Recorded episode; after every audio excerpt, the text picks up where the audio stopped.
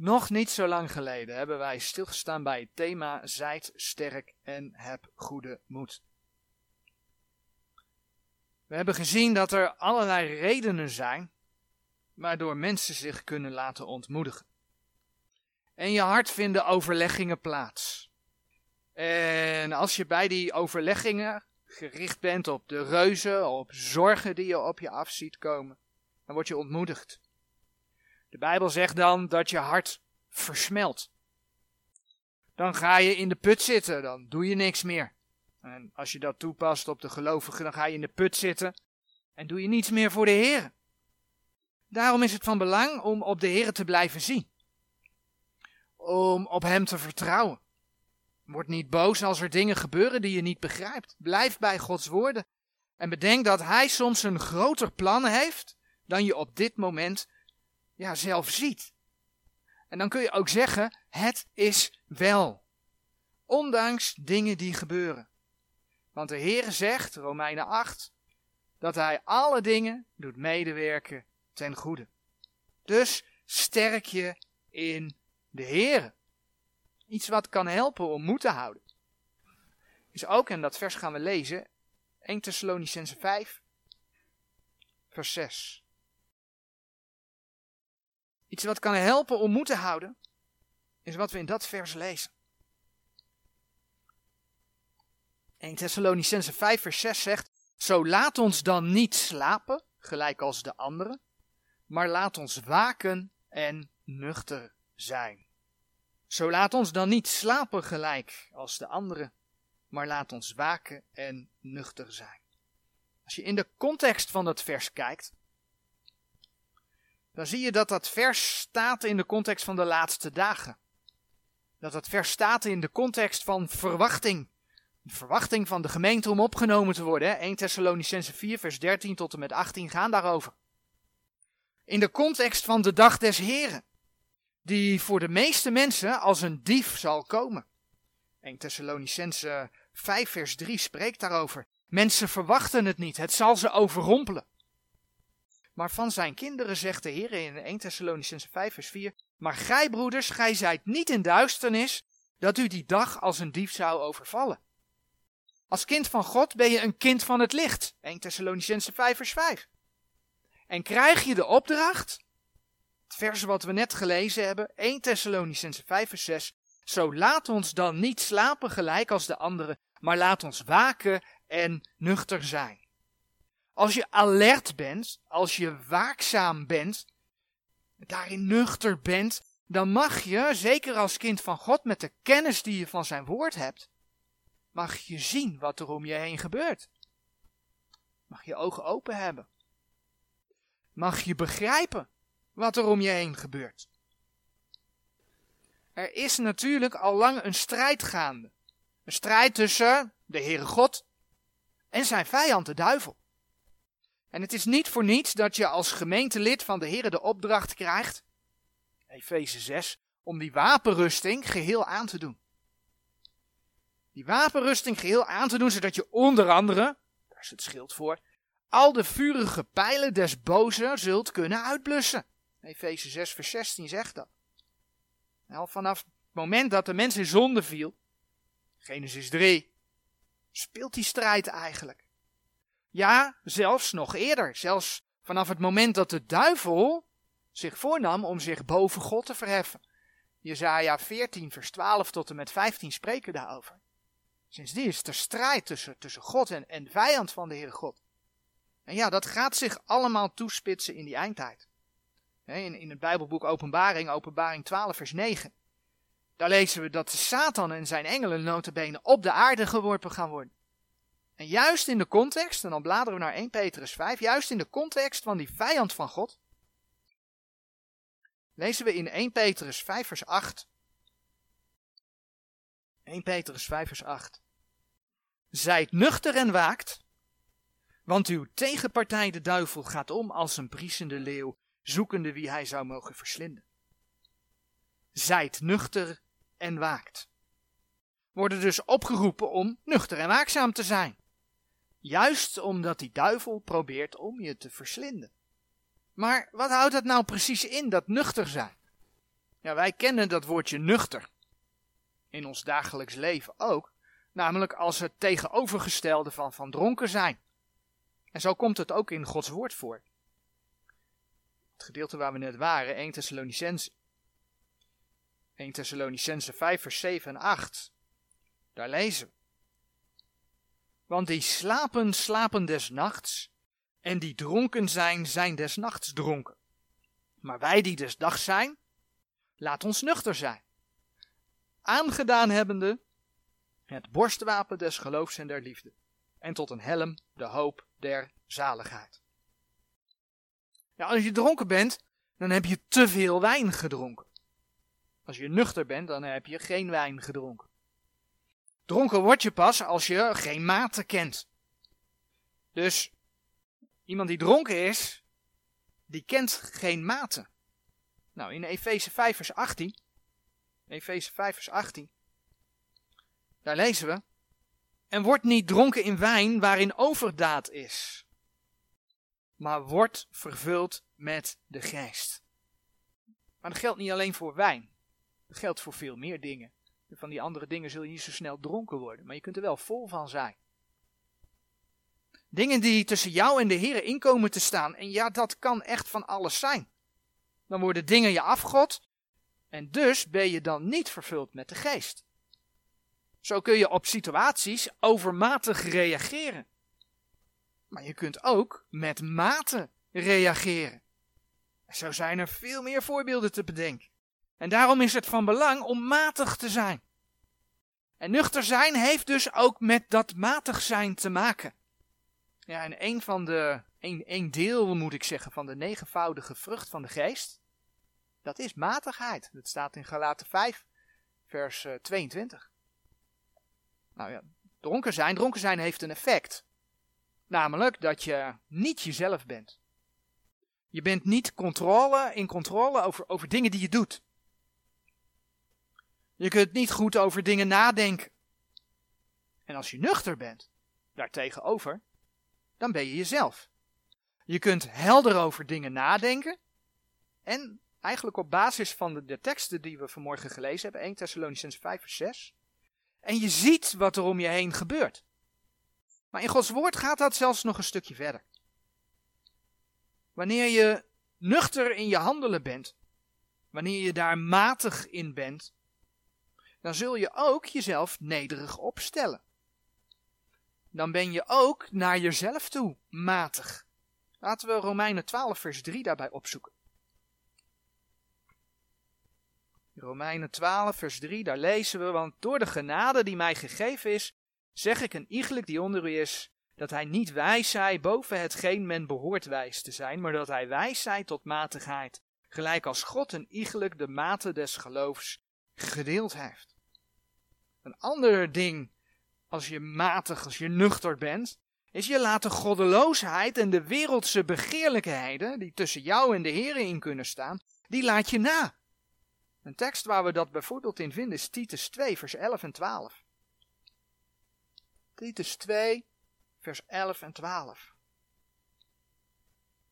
Want de zaligmakende genade Gods is verschenen aan alle mensen en onderwijst ons, dus hij onderwijst ons dat wij de goddeloosheid en de wereldse begeerlijkheden verzakende, matiglijk en rechtvaardiglijk en godzaliglijk leven zouden in deze tegenwoordige wereld. Dus als je matiglijk en rechtvaardiglijk en godzaliglijk leeft in deze tegenwoordige wereld, dan laat je dus, dan verzaak je dus, dan laat je dus na de goddeloosheid en de wereldse begeerlijkheden. Dat nuchter zijn, dat vraagt de Heer van iedere gelovige. En heel mooi wordt dat duidelijk in, in Titus, opnieuw. Titus 2, de eerste zes versen. En daar kom je zowel het woordje nuchter als het woordje matig, kom je daar beide in tegen.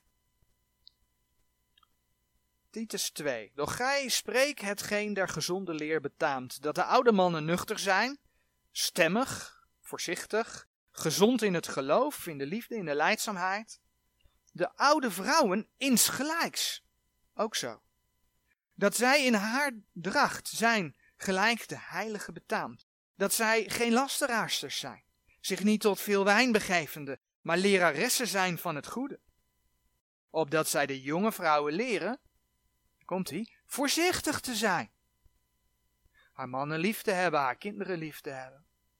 Matig te zijn, juist te zijn, het huis te bewaren, goed te zijn, haar eigen mannen onderdanig te zijn, opdat het woord Gods niet gelasterd worden. Vers 6. Vermaan de jonge mannen insgelijks, net als de oude mannen, net als de oude vrouwen, oude vrouwen, dat zij matig zijn. Nou, en de, de oproep in 1 Thessalonicense 5 vers 6, ja, die maakt extra duidelijk dat dat voor de laatste dagen heel erg belangrijk is. En een andere tekst waar dat ook heel duidelijk uit blijkt is 1 Petrus 4 vers 7. 1 Petrus 4 vers 7, waar we lezen. En het einde aller dingen is nabij, zijt dan nuchter en waakt in de gebeden.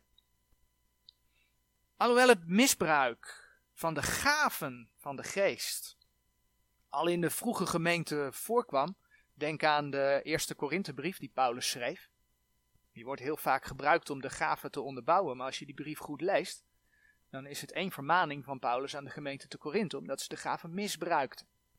Ondanks dat, dat we dat dus in Gods woord al tegenkomen, worden de laatste dagen van de gemeentetijd door de Heer omschreven, en we kennen die tekst wel, 2 Thessalonians 2 vers 3, als een tijd van afval van geloof. als het om, om Laodicea gaat, die gemeente die profetisch gezien vlak voor de opname van de gemeente zit, in openbaring 3 vers 14 tot en met 22. In die gemeente staat hier Jezus buiten. En in openbaring 3 vers 20, daar, zegt hij dan, zie ik sta aan de deur en ik klop. Dus de Jezus staat daar buiten.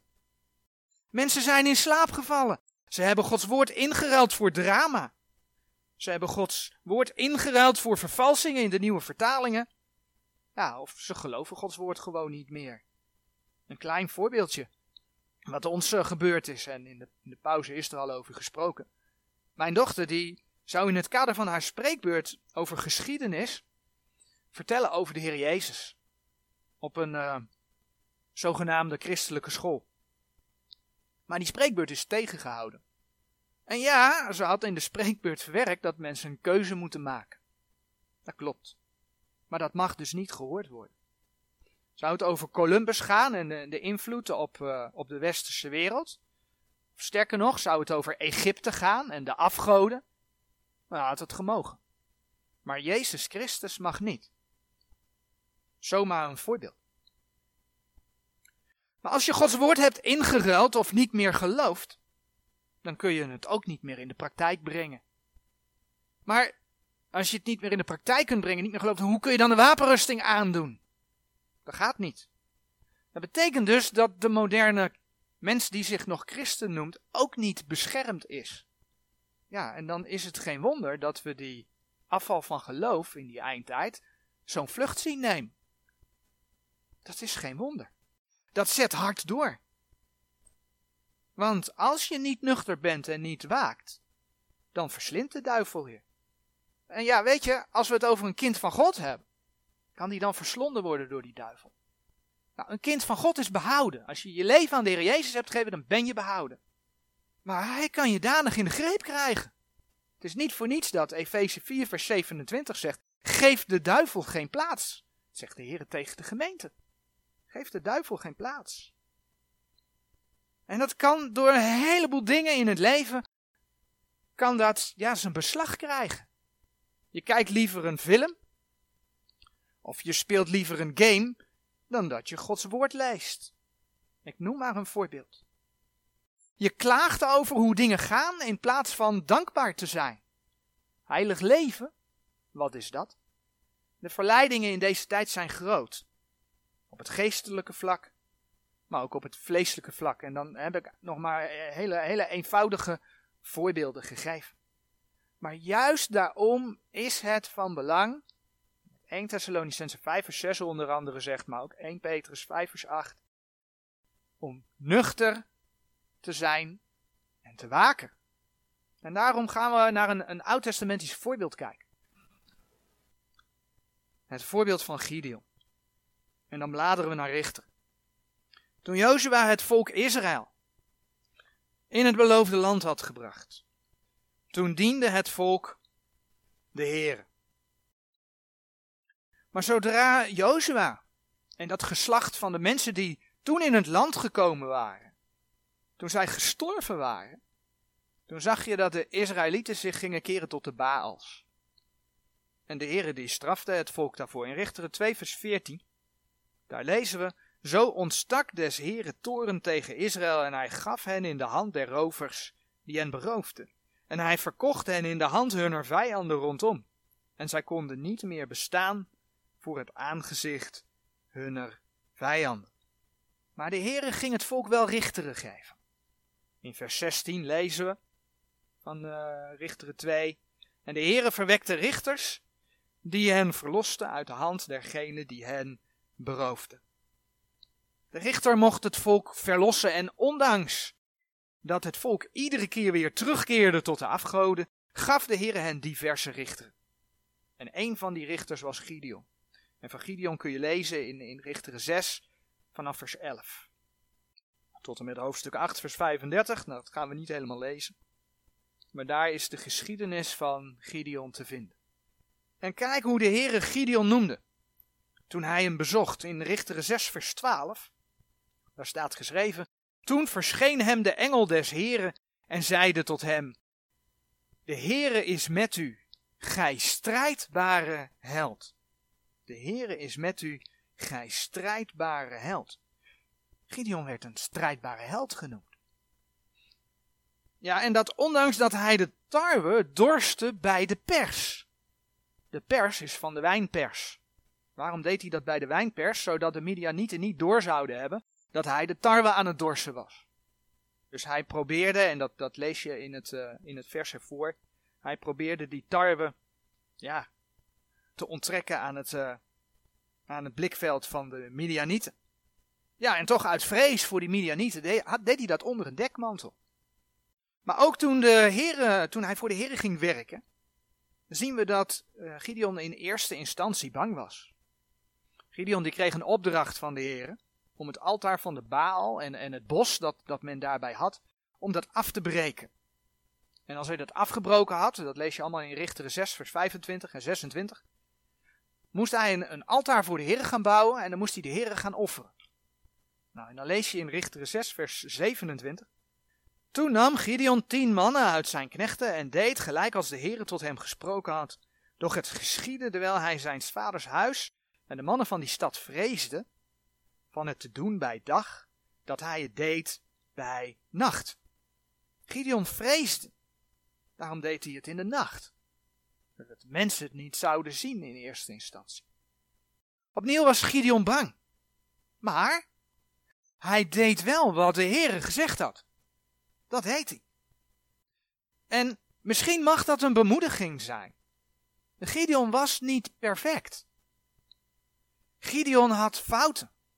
Gideon vreesde. En toch koos de Heer hem uit en mocht hij dingen voor de Heer doen. Nou, dat kun je ook vertalen naar bijvoorbeeld ons straatpreken. Als je meegaat, nou, je bent niet volmaakt. En voor het straatpreken kun je ook niet alles weten. Je kunt niet alles weten. Maar de Heer wil je wel gebruiken. En dat geldt in zoveel meer dingen. In uh, Richteren 6 vers 14 zei de Heer. Toen keerde zich de Heer tot hem en zeide, Ga heen in deze uw kracht, en gij zult Israël uit der Midianieten hand verlossen, heb ik u niet gezonden. Dus Gideon die vreesde, daar zegt de Heer tegen, Ga heen in deze uw kracht, en gij zult Israël uit der Midianieten hand verlossen. Heb ik u niet gezonden? Maar wat was dan zijn kracht? Nou, als je in het vers ervoor kijkt, vers 13, dan lees je dat Gideon de Heere geloofde. Want Gideon wist heel goed waar Israëls ellende ontstaan was, namelijk dat Israël de Heere de rug had toegekeerd. En ook wist hij dat de Heere Israël kon verlossen. Dat blijkt uit vers 13 van Richteren 6. En dat is Gideons kracht. Hij geloofde de Heer. Eigenlijk zie je bij Gideon wat de Heer door Paulus zegt in 2 Korinthe 12 vers 9. En het stukje van die tekst staat hier op de dia. Mijn kracht Het is de Heere die dat zegt, Gods kracht. Mijn kracht wordt in zwakheid volbracht. Zoals Mozes zichzelf niet naar Egypte zag gaan om Israël te verlossen, zo zag Gideon zichzelf ook niet gaan om Israël te verlossen. Maar blijkbaar zoekt de Heer diegenen uit, diegenen die nederig zijn, die zichzelf niet naar voren schuiven, maar die het moeilijk vinden om de taken uit te voeren, zodat zij het werk niet in eigen kracht, maar in Gods kracht doen. In Richteren 6 vers 15 zien we dat Gideon tegen de Heere zegt. En hij zeide tot hem, Och mijn Heer, waarmede zal ik Israël verlossen? Zie, mijn duizend is het armste in Manasse, en ik ben de kleinste in mijn vaders huis. Net als Mozes weet Gideon allerlei redenen, ja, om daar tegen in te brengen, tegen die opdracht.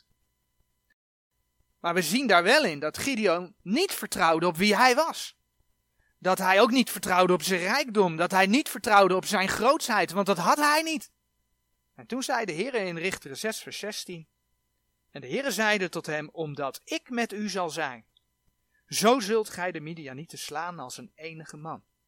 En ondanks zijn vrees was de Heere Gideons kracht.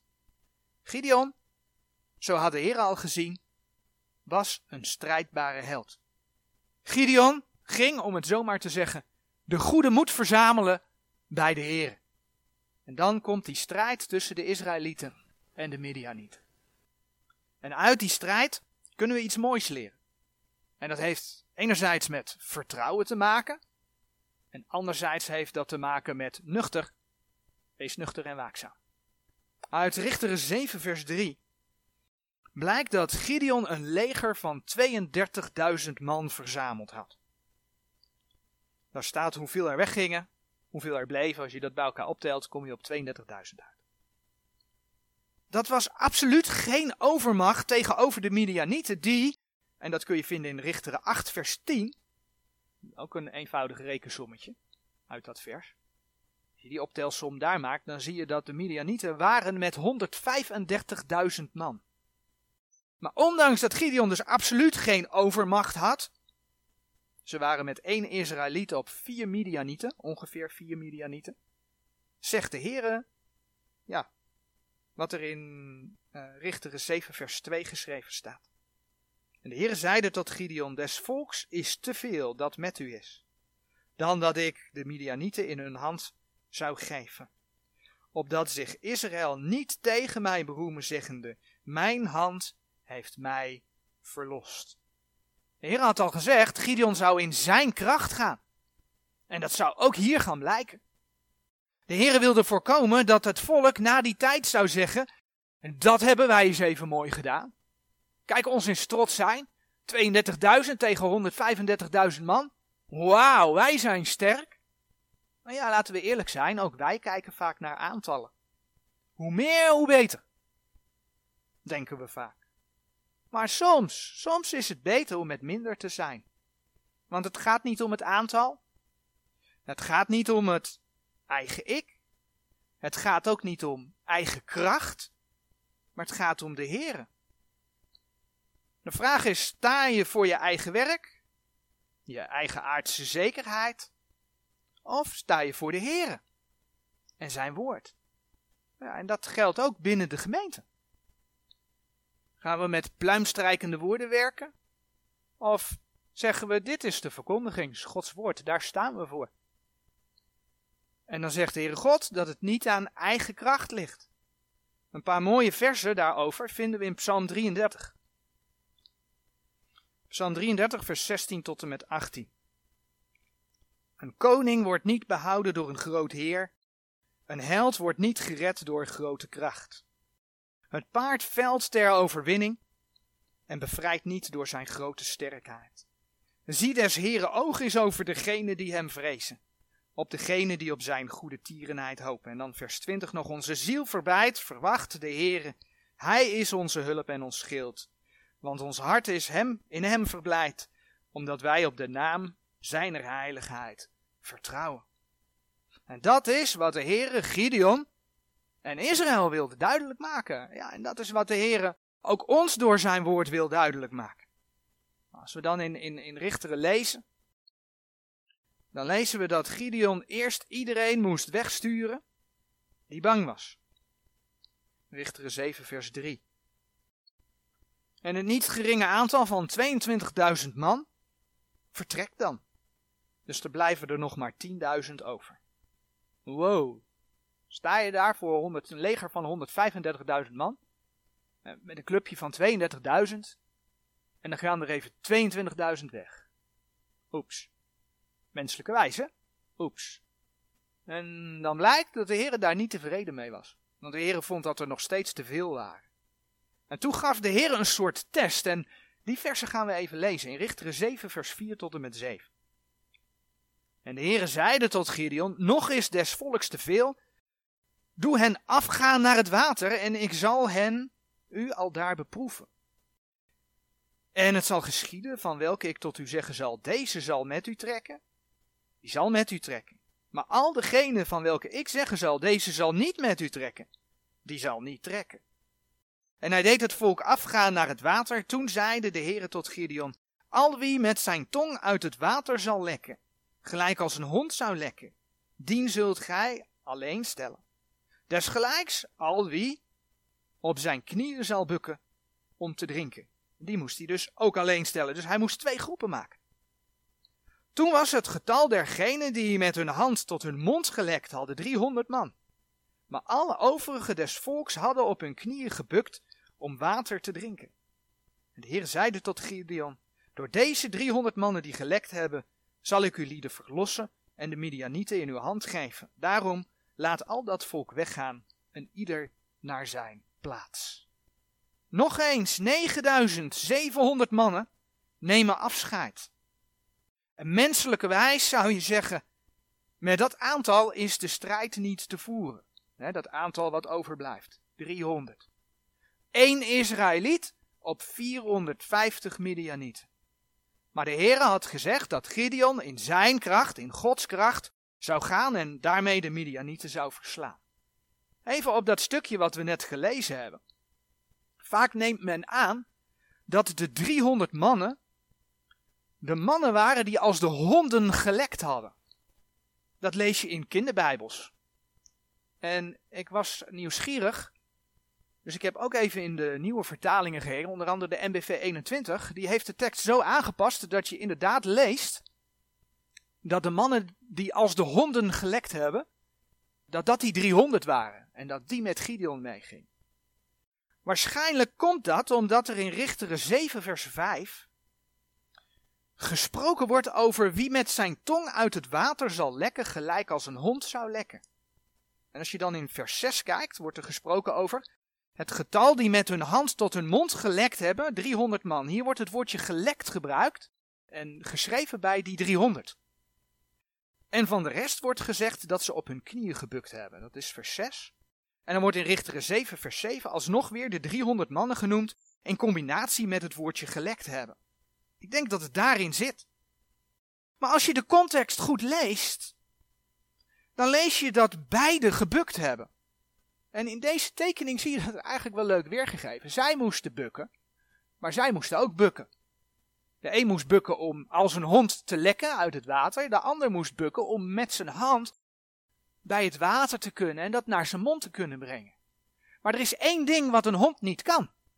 De hond kan niet een hand in het water stoppen en dat naar zijn mond brengen om dat te drinken. Dat kan een hond niet. Dus wie lekken er als een hond?